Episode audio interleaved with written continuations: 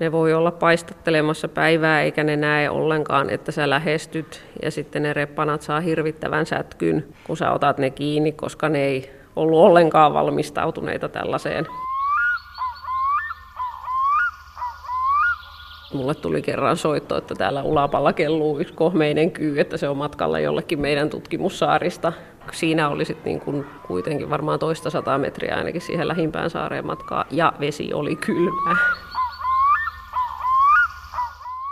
Myrkkykäärmeet usein, niin saalistaessaan ne tietysti ruiskuttaa aina sitä myrkkyä, mutta sitten jos sitä pitää purra puolustautumistarkoituksessa, niin silloin sitä ei välttämättä ruiskuteta. Tämä kyseinen yksilö hyvin teatraalisesti heittäytyi selälleen ja sitten vielä roikotti tietysti kieltä tuolta avoimesta suupielestä ulos. Erittäin kuolleen näköinen, ja kyllä tämä puolustautumiskeino varmasti sitten toimii, koska me ainakin meinattiin tikahtua nauruun.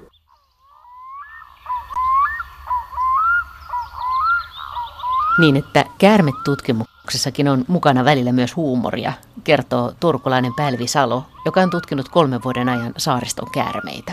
Hän kertoi jossain haastattelussa muutama vuosi sitten pitävänsä käärmeitä edelleen arvoituksellisina, ja että niiden elämäntavan nerokkuus ja moninaisuus on kiehtovaa. Käärmetutkijoita on Suomessa ollut kautta aikoja hyvin vähän. Eräänä alan pioneerina pidetään jo viisikymmentä vuotta sitten kyiden talvehtimisesta väitöskirjansa tehnyttä Pertti Viitasta.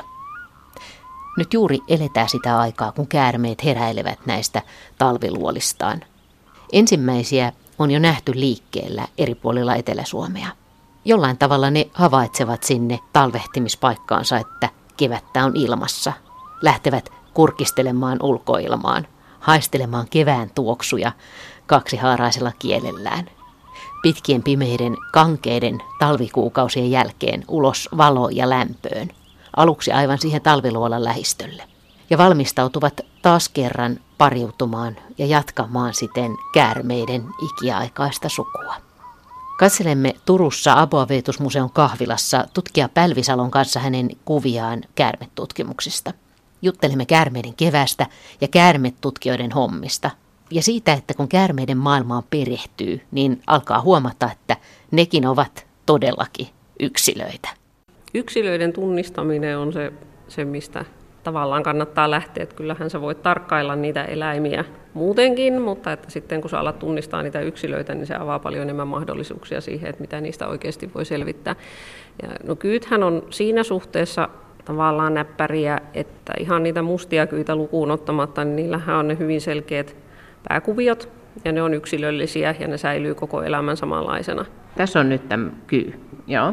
Pään mustat kuviot, niin ne on jokaisella yksilöllä omanlaiseensa. Esimerkiksi tällä on, täällä päälaella on tuommoinen pieni vaalea piste. Ja niin sitten jo, jollain toisella ne taas ne kuviot voi mennä eri lailla. Mutta sitten tämä ei tietysti tepsi, jos on musta kyy. Mutta siis vaikka se vaihtaa nahkansa, niin se on aina samanlainen valkoinen täplä on siinä se, seuraavassakin se, nahassa. Joo, se kuvio säilyy läpi elämän. Tietysti niille voisi tulla esimerkiksi arpia myös, mitkä ottaa siinä tunnistamisessa, mutta periaatteessa se kuvio ja suurimmaksi osaksi väritys säilyy samana. Mikähän idea tässä on? Luuletko sä, että kyyt tunnistaa toisensa tämmöisen asian perusteella? Tuskinpa. Mä luulisin, että niille kuitenkin hajuaisti on varmaan yksilön tunnistuksessakin se tärkeämpi. Mutta tota, no sitten jos ruvetaan puhumaan kyyn värityksen muista merkityksistä, niin päästäänkin sitten siihen, että kun on pohdittu, että mikä se on sen sahalaidan merkitys. Mm. Yksi ajatus on joskus ollut, että se sahalaita kyyn liikkuessa nopeasti, että se jotenkin hämäisi sitä saalistajaa. Mutta sitten Jyväskylässä varsinkin on tehty paljon kokeita ja tutkimusta tähän liittyen, ja, ja siellä on tultu siihen tulokseen, että kun mehän tiedetään, että monet myrkylliset eläimet varoittaa siitä myrkyllisyydestä nimenomaan sellaisilla kirkkailla väreillä. Mutta sen ei tarvitse aina sen signaalin olla semmoinen kauhean kirkas. Eli tämä kyyn sahalaita on myös tällainen niin sanottu aposemaattinen signaali, joka kertoo saalistajille, että tämä saalis voi myös vahingoittaa sinua vakavasti. Ja sitten se ajatus siitä, minkä tähden se ei nyt sitten ole semmoinen hirvittävän kirkasvärinen, niin liittyy ilmeisesti taas siihen, että on myös sellaisia saalistajia, jotka ei välitä puolen puupennin vertaa siitä, siitä sahalaitakuviosta, eli ne pystyy tiistämään sen kyyn oli se sitten myrkyllinen eli ei. Eli tavallaan tämä kyykuviointi on kompromissi usein naamioitumisen ja sitten sen varoituksen välillä. Mm. Ja sitten tähän taas liittyy sitten se, että no miksi meillä on sitten niitä mustia kyitä, että niiltähän puuttuu se sahalaita ja jotkut tutkimukset osoittaa, että se voi sitten tarkoittaa, että nämä kyyt jää helpommin saaliiksi. Mutta jos näin on, niin sitten ajattelisin, että eihän niitä pitäisi olla ollenkaan.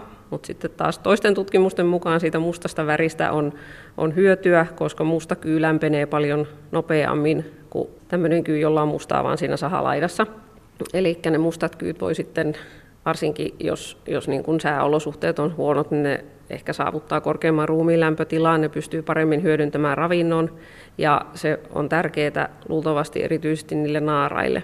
Naaraskyyden kuolleisuus on suurinta sen jälkeen, kun ne on loppukesästä ne on synnyttänyt ne poikaset, ja sitten ne ei ehdikään kerätä tarpeeksi ravintoa, että ne selviää siitä seuraavasta talvesta. Niin sitten taas, ei, ei Suomessa, mutta jossain päin maailmaa on osoitettu, että sitten ne, ne nimenomaan ne mustat naaraat selviytyy paremmin, koska ne ehtii sen paremman lämmönsäätelyn ansiosta sitten keräämään sitä vararavintoa. Mutta sitten kyyssähän on myöskin sävyeroja, on sinisempiä ja ruskeampia esimerkiksi. Joo, no pääosin voidaan sanoa, että ne, ne siniharmaat on koiraita ja sitten ne ruskehtavat taas on naaraita. Mustat kyyt voi tietysti olla kumpia tahansa, mutta sekin se on jännä, miten se väri vaihtelee ihan jo niin kuin kesäkauden aikana, että ne on nimenomaan ne koiraat. Ensin keväällä ne on sellaisia lähes ruskeita, sitten ne vaihtaa sen nahkansa ja ne on lisääntymiskauden alussa, ne on semmoisia aivan siis säkeinöivän ihanan siniharmaita, tosi säväyttävän näköisiä. Ne naaraat sitten taas on semmoisia kirkkaan ruskeita. Ja sitten taas kun se lähestyy se nahan luontiaika, niin se väri menee sellaiseksi harmahtavaksi, tympeäksi suorastaan voisi sanoa. Esimerkiksi sun tutkimusalueella, niin pystyykö se tunnistamaan tai kuvasitteko te jotenkin niitä päälakia, kyiden päälakia, vai onko se sellaista hommaa, johon, että ne menee niin nopeasti, ettei niitä ehdi katsoa niitä päälakia? No tässä tapauksessa joudun toki tunnustamaan, että kyllä me niitä klähmittiin vähän enemmänkin, että me ei ihan tunnisteltu niitä etänä, mutta että periaatteessa se on mahdollista, jos, jos on sellainen paikka, että sä pystyt vaikka kiikarilla katsomaan, että sä näet sen päälain kunnolla.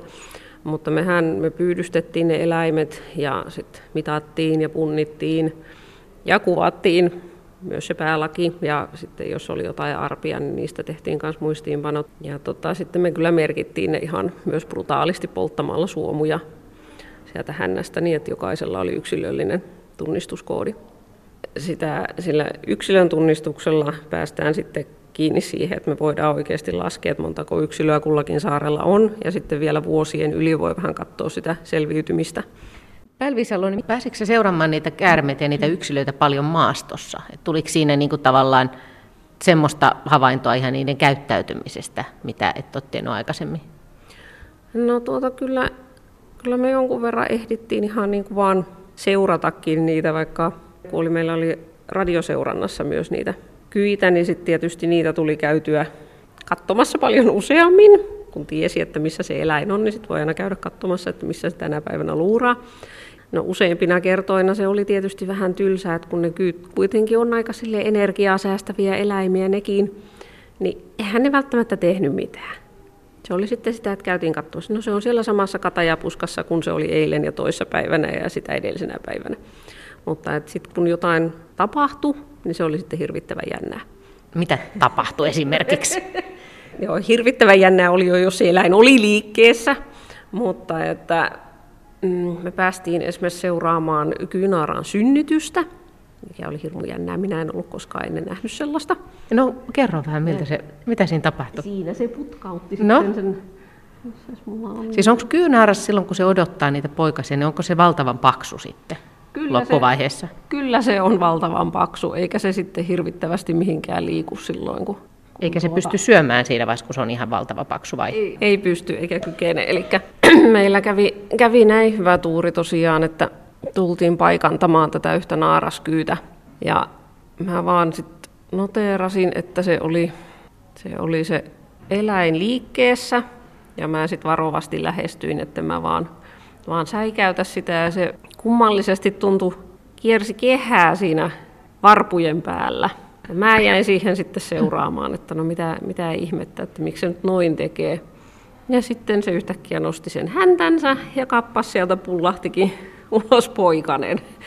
joka sitten hyvin nopeasti se vapautti itsensä niistä sikiökalvoista ja, ja tota, se lähti sitten menemään omia menojaan. Eli tämän enempää ei oikeastaan kyyäiti poikastaan sitten näe, että ne, niiden tiet ristesivät siinä niin, ja sitten kyynaaras jatkoi matkaansa ja synnytti hetken päästä kaksi poikasta lisää ja tämä poikainen lähti sitten omille teille. Eli sulla on kuva tässä, tässä oli jotain variksen marjaa ja mitä siinä nyt olikaan tämmöistä varvikkoa.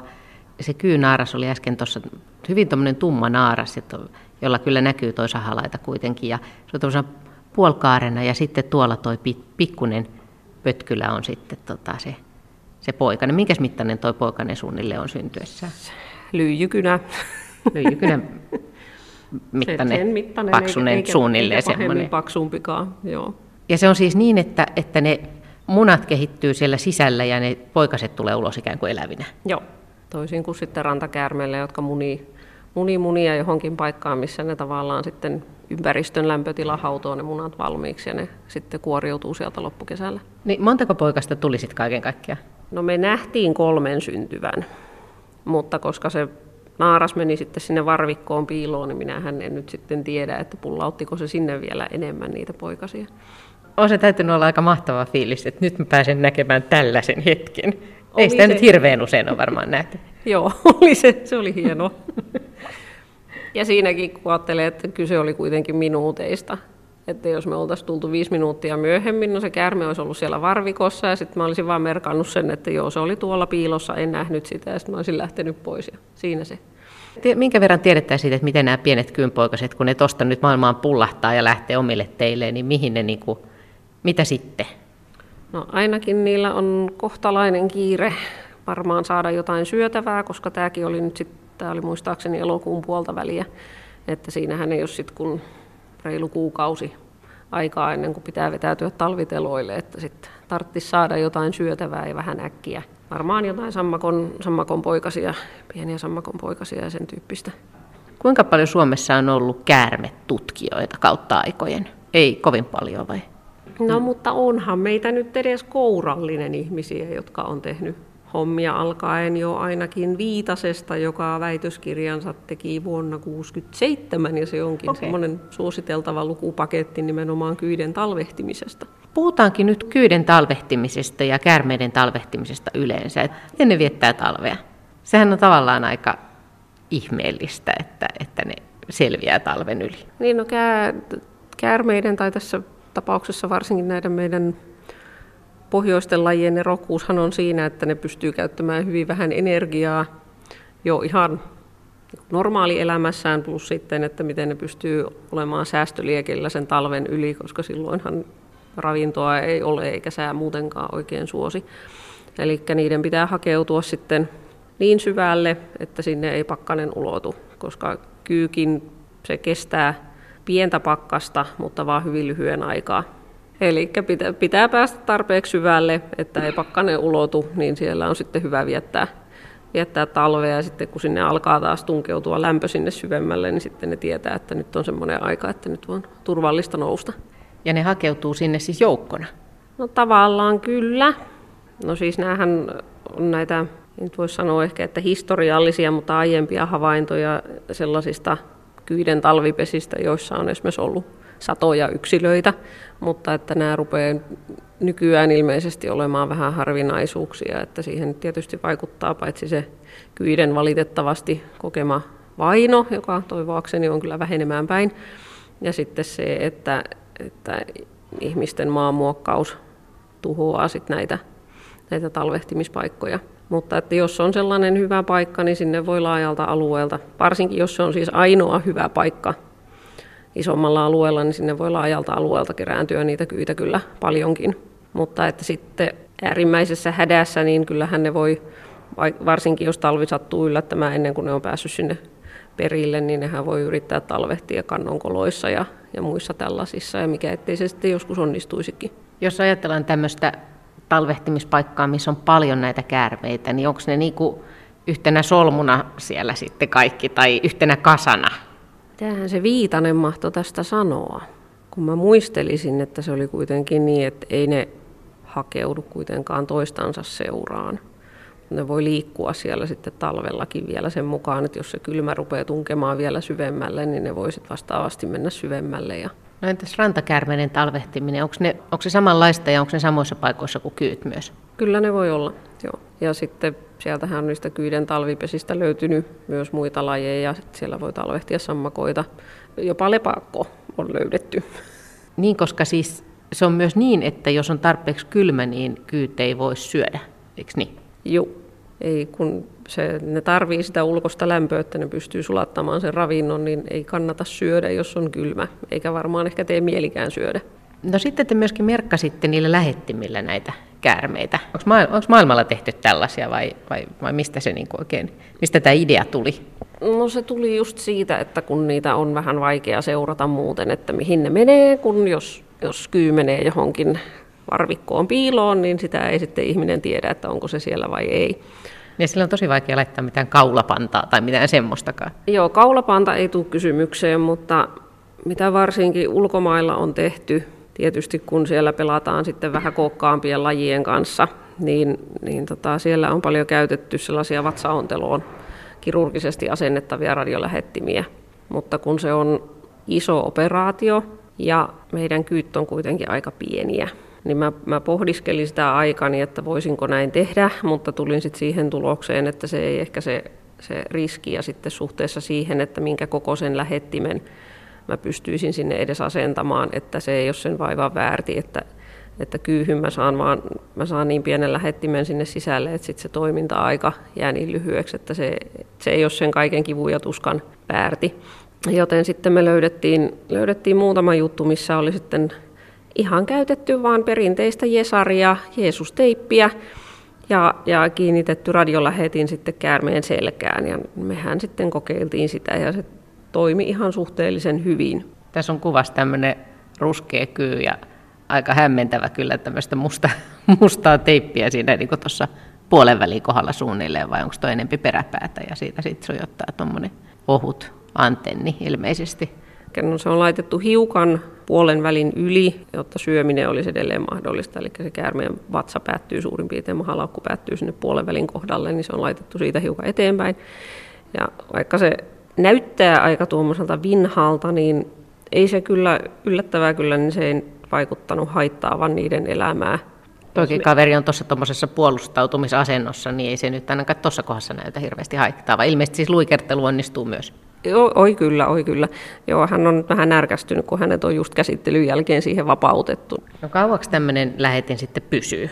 No sehän sitten onkin se haittapuoli, että kun se lähetin pysyy vaan niin kauan, kun, kunnes se kyy luo sen nahkansa. Ja kun se tapahtuu ainakin kaksi kertaa vuodessa, niin se seuranta-aika voisi jäädä aukkoseksi, varsinkin jos sitä samaa yksilöä ei sit saa uudestaan enää kiinni. Mutta tota, kyllä sillä silti saatiin ihan, ihan mielenkiintoista aineistoa ja, ja just liittyen siihen, että useimmat, useimmat ne kyyt näytti tosiaan pysyttelevän vaan yhdellä saarella, eikä hirveästi ollut sellaista liikehdintää saarten välillä. Niin kyyn kannalta onnellista, että sitten kun se vaihtaa nahkansa tosiaan, niin se pääsee siitä niin kuin vanhasta takista pois ja sinne jää lähettimet ja muut. Se on helpotus nimenomaan siinä mielessä, että sitten ne kirurgisesti asettavat lähettimet, niin sitten hän pitäisi taas ottaa se eläin kiinni ja sitten se pitäisi taas operoida, että saa sen lähettimen sieltä pois. Näiden avulla te pystytte seuraamaan, miten laajalla ne liikkuu. Joo. Ja pystytte olettamaan, että ei vaikuta niin paljon, että ne sen takia ei liiku laajalla, että niillä on se lähetin. Joo, ei se, se ei tosiaan siihen liikkumiseen tuntunut vaikuttavan. Tietysti sekin pitäisi selvittää se vaan, että miten se nyt sitten selvität, että, että pystyy sit seuraamaan sitä samaa eläintä ja vertaamaan sitten, että muuttuuko sen, sen liikkuminen tuon lähettimen ansiosta, mutta, mutta ei tuntunut haittaavan ja synnytykset onnistuivat ihan normaalisti ja sille, että me tavattiin näitä yksilöitä, joilla oli ollut, jotka oli ollut seurannassa yhtenä vuonna, niin olivat vielä seuraavanakin vuonna hengissä ja ihan, ihan hyvissä voimissa. Että, että siinä mielessä olin ihan tyytyväinen tähän menetelmään. Kun te tapasitte näitä yksilöitä, niin onko, voiko sanoa, että onko kyissä yksilöllisiä eroja paljon? Oliko hyvin erilaisia tyyppejä? Oli kyllä. Nythän tämä on tämä, niin kuin tämä nimenomaan eläinten persoonallisuus, niin se tutkimus nyt, kun se on tieteen puolellakin hyväksytty, että ihan oikeasti eläimillä on myös persoonallisuuksia, niin tota, Totta kai myös käärmeillä on persoonallisuuksia, mutta sitten huomasi myös sen, että siihen eläimen käyttäytymiseen vaikuttaa moni asia. Siihen vaikuttaa se, että onko, se, onko, onko lisääntymiskausi päällä, onko se just vaihtamassa nahkaansa vai onko se syönyt just vai ei, onko se tiineenä vai ei. Ja sitten vielä, että mikä on sen eläimen persoonallisuus, eli jotkut kyyt, joita jotka me pyydystettiin ekan kerran, niin se saattoi olla helppoa se pyydystäminen. Mutta sen ensimmäisen käsittelyn jälkeen niin ne, ne tuli niin varovaisiksi, että niitä oli hirveän vaikea päästä edes näkemään, koska ne pienimmästäkin vihjeestä meni sitten piiloon. Ja sitten oli taas toisia, jotka ei ollut niin kuin moksiskaan tästä asiasta. Ja sitten kun aina sanotaan, että kyy menee pakoon, kun ihminen lähestyy. No niinhän se yleensä meneekin, mutta sitten oli, oli yksi yksilö, joka oli juuri syönyt ja se oli juuri asettunut siihen auringonpaisteeseen mättääseen, kun minä lampsin sieltä kumpparit jalassa paikalle, niin se ei ollut, ei ollut mitään aikomustakaan lähteä pakoon, koska hän olisi todellakin halunnut jäädä siihen kaikessa rauhassa. Niin sanoit äsken, että, että nahanvaihtokin vaikuttaa, siis ennen nahanvaihtoa käärmeet on hermostuneempia vai? No se vaikuttaa ainakin sillä tavalla, että ne voi olla myös helpompi pyydystää, koska se nahanvaihdon siinä kuluessa, niin sinne myös sinne silmäsuomun alle kertyy nestettä, eli käytännössä se eläin ei sit näe kauhean hyvin, joten ne voi olla paistattelemassa päivää, eikä ne näe ollenkaan, että sä lähestyt, ja sitten ne reppanat saa hirvittävän sätkyn, kun sä otat ne kiinni, koska ne ei ollut ollenkaan valmistautuneita tällaiseen. Eikä ne nähnyt yhtään, että tuli niin kuin salamakirkkaalta taivaalta se hanskakäsi siihen ja pelästyyhän siinä. No mites kun sä oot käsitellyt sekä rantakäärmeitä että kyitä, niin minkälais, miten erilaisia nämä on lähestyä tai käsitellä? No tavallaan vaikka kyyt on myrkyllisiä, niin tavallaan niitä on sitten kuitenkin siinä mielessä mukavampi käsitellä, että ne ei saa niin hirveitä sätkyjä ja ne on ehkä tavallaan siistimpiä eläimiä kuin ne rantakäärmeet, että kyykin paniikissa helposti ulostaa, mutta se ei ruiski sitä tavaraa ympäriinsä tutkia naamalle ja housuille samalla tavalla kuin rantakäärme helposti tekee. Niin rantakäärme yksi puolustuskeino on se, että se päästää tämmöistä pahaa just hajua. Kyllä, helposti päästää. Mutta sitten toinen rantakäärmeen puolustuskeino on, on toki tämä kuolleeksi tekeytyminen, mikä on ihan, ihan hauska myös. Tämä kyseinen yksilö hyvin teatraalisesti heittäytyi selälleen ja sitten vielä roikotti tietysti kieltä tuolta avoimesta suupielestä ulos. Erittäin kuolleen näköinen ja kyllä tämä puolustautumiskeino varmasti sitten toimii, koska me ainakin meinattiin tikahtua nauruun. Ja sitten tämä käärme tietysti se varovasti kallisti päätään ja sitten katsoi sieltä niin sivusyrjällä, että mitenkäs, mitenkäs tämä näytös nyt sitten tehosi, että joko tästä voi lähteä menemään. Mutta sitä mä en tosiaan tiedä, että kyllä, kyllä tämä varmasti johonkin petoon tepsii, koska tämäkin käyttäytyminen on säilynyt. Ja nyt tässä on kuva rantakäärmeestä tuommoisen pienen kalliolipan tai tuommoisen kapeen kallionkolon sisällä. Joo, tämä oli itse asiassa tuolla, kans tuolla ulkosaaristossa, niin, niin meidän majapaikkasaaren ihan siinä rannassa, niin ruvettiin yhteen aikaan sitten kiinnittämään huomiota siihen, että siinä on semmoinen, semmoinen toista metriä pitkä, hyvin kapea kallionkolo. Ja sitten tajuttiin, että no niin, että siellähän käy rantakäärmen naaraat munimassa sinne koloon. Eli siinä surkeassa railossa, niin siellä oli varmasti satoja rantakäärmeen munia ja siellä kävi niin kuin kymmeniä naaraita, naaraita siellä kolossa. Ja se oli ihan mielenkiintoista seurata sitä ensin, ensin sitä, että kun sieltä pilkisti häntää ja päätä vähän sieltä sun täältä sitä kallionraosta ja sitten noin puolentoista kuukauden, kahden kuukauden päästä, niin sitten sieltä rupesi kuoriutumaan niitä pieniä poikasia, joita sitten vipelsi siellä pitkin sitä kallioa. Tuo on niin kapea tuo käytävä, tuo näyttää, että no just noin munat suunnilleen mahtuu, ettei siinä hirveästi ole koloa edes. Se on kapea, mutta se on ilmeisen syvä. Että me sitä vähän pengottiin sitten, kun se oli se kuoriutuminen jo, jo mennyt ohi, niin seuraavana keväänä vähän pengottiin niitä. Ja sieltä kyllä, mä en tiedä montako sataa munaa sinne mahtuu, mutta niitä oli siellä syvällä vaikka kuinka paljon vielä. Mites siis käärmetutkijana, niin jos sulla olisi kaikki rahoitukset ja kaikki järjestys, niin minkälaiset kysymykset olisi mitkä sua kiinnostaisi saada selville? No ylipäätäänkin on aika, aika paljon kuitenkin sellaista, mitä me ei tiedetä.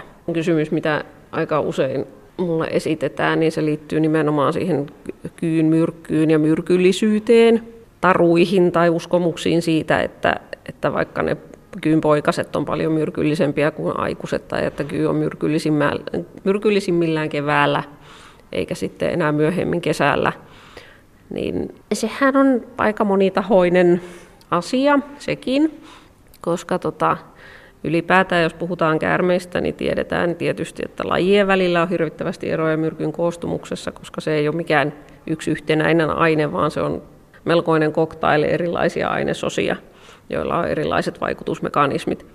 No sitten saman lajin sisälläkin, niin eri populaatioiden välillä voi olla eroja siinä koostumuksessa. Sitten on yksilöiden välisiä eroja, jotka voi liittyä tietysti yksilön ikään, mutta mahdollisesti myös siihen, että mitä se syö. Eli tietysti sen myrkkykäärmeen kannattaa optimoida se myrkkynsä niin, että se tehoaa parhaiten siihen saalislajiin, mikä sille käärmeelle on, mitä, sitä, mitä sille on eniten tarjolla tai mikä sille on tärkein.